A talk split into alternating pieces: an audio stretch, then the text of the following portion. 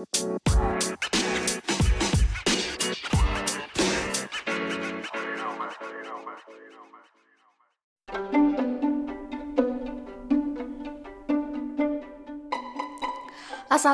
warahmatullahi wabarakatuh.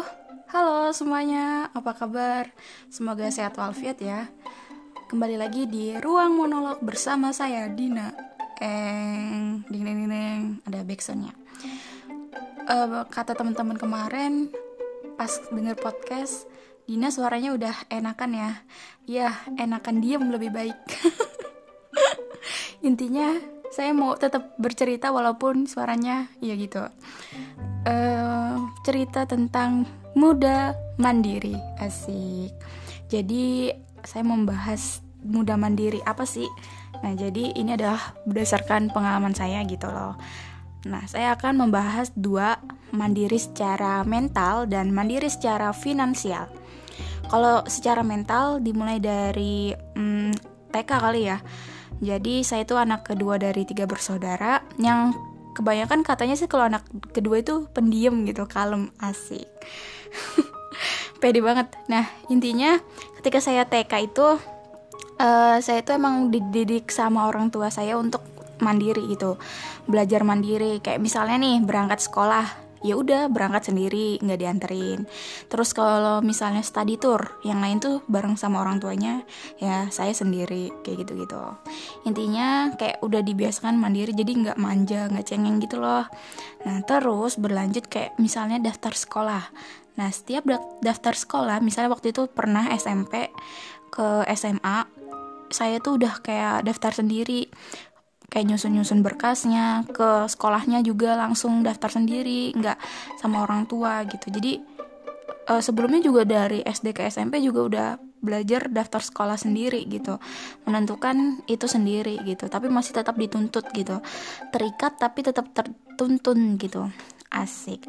Nah terus uh, jadi saya udah dibiasain kayak uh, apa-apa harus uh, bisa sendiri kalau misalnya kamu mampu gitu kalau kamu bisa bisa menghandle itu ya udah lakuin gitu.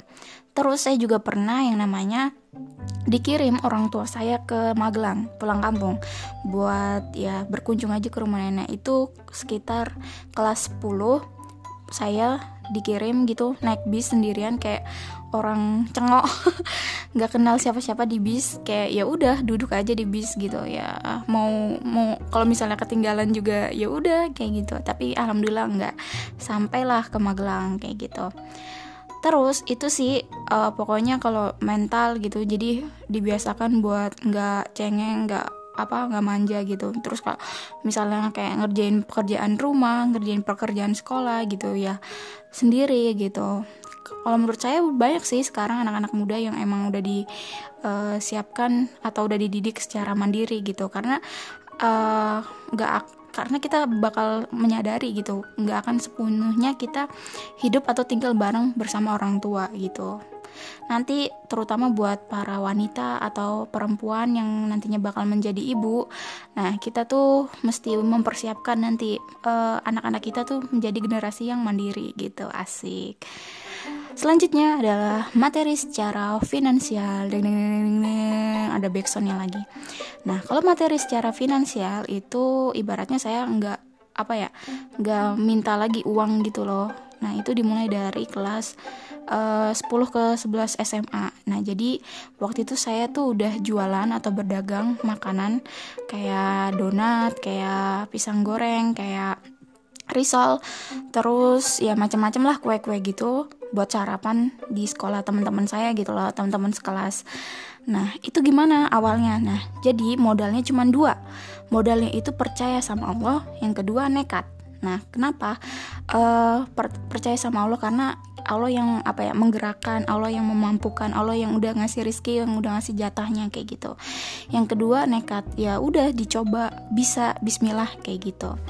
Awalnya waktu itu saya uh, apa setiap berangkat sekolah biasanya itu kan jalan kan jalan eh, buat nunggu angkot. Nah di sekitar jalan itu kan ada pedagang. Nah di situ saya memberanikan diri.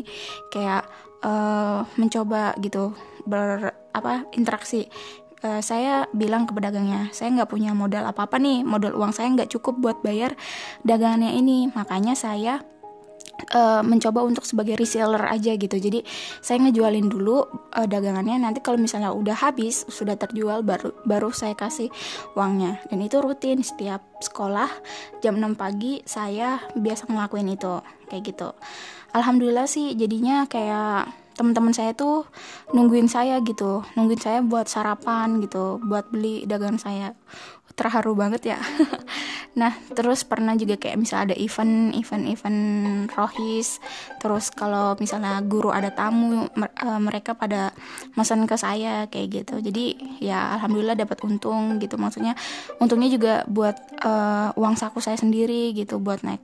Ya gitulah intinya buat bayar kas dan sebagainya Nah lanjut, uh, setelah lulus saya juga bekerja gitu kan. Dari penghasilan kerja juga saya mampu uh, membeli apa pun sendiri, terus memberi ke orang tua juga yang udah ngerawat dan ngedidik saya gitu. Walaupun nggak seberapa sih setidaknya menyisihkan untuk kedua orang tua.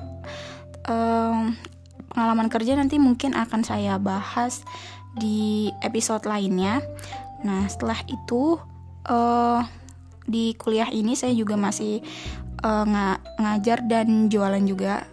Jadi penghasilannya ini masih saya gunakan buat kegiatan-kegiatan perkuliahan gitu. Kalau mungkin teman-teman yang dengar saya kalau di kelas kan jualannya makanan juga e-payment buku pun pernah. Terus uangnya ini kan uh, kita gunakan kan kalau misalnya apalagi jurusan biologi kan banyak banget praktikum, uh, field trip dan uh, sebagainya kayak gitu. Kalau dari privat ya alhamdulillah bisa buat bayar kosan, memenuhi kebutuhan hidup sehari-hari. Kayak gitu sih. Pokoknya intinya apa ya? Kita jangan merasa percaya diri terlalu lebih kayak kita bisa loh ngelakuin ini sendiri apa pun gitu kembali lagi kita tuh manusia makhluk sosial yang masih membutuhkan orang lain buat berinteraksi buat melakukan kegiatan gitu. Jangan antisosial jangan individualis jangan egois gitu. Ya tetap minta pertolongan Allah pertolongan manusia juga kayak gitu. Uh, terus kita juga usah khawatir gitu. Masalah rezeki itu udah tercukupi sudah tertakar dan nggak akan tertukar kayak gitu. Pokoknya ya mandiri uh, mandiri yang saya bahas tadi udah ada mental dan finansial. Mungkin uh, banyak banget teman-teman yang kayak masih bertanya-tanya gitu. Kayak ngelihat saya tuh kayak produktif banget ya. Ya kayak uh, ngejalanin hari-harinya tuh kayak sibuk banget. Yang gak juga sih sebenarnya. Saya cuman pengen menghabiskan waktu saya untuk hal-hal yang bermanfaat. Mungkin sekiranya segitu sih cukup uh, karena ya nggak banyak yang saya pengen kasih uh, semoga tetap semangat buat ngejalanin hari, tetap produktif, tetap memprioritaskan akhirat dan segalanya diniatkan untuk ibadah. Oke okay guys, oke okay, teman-teman, sekian dari saya. Wassalamualaikum warahmatullahi wabarakatuh. Dah.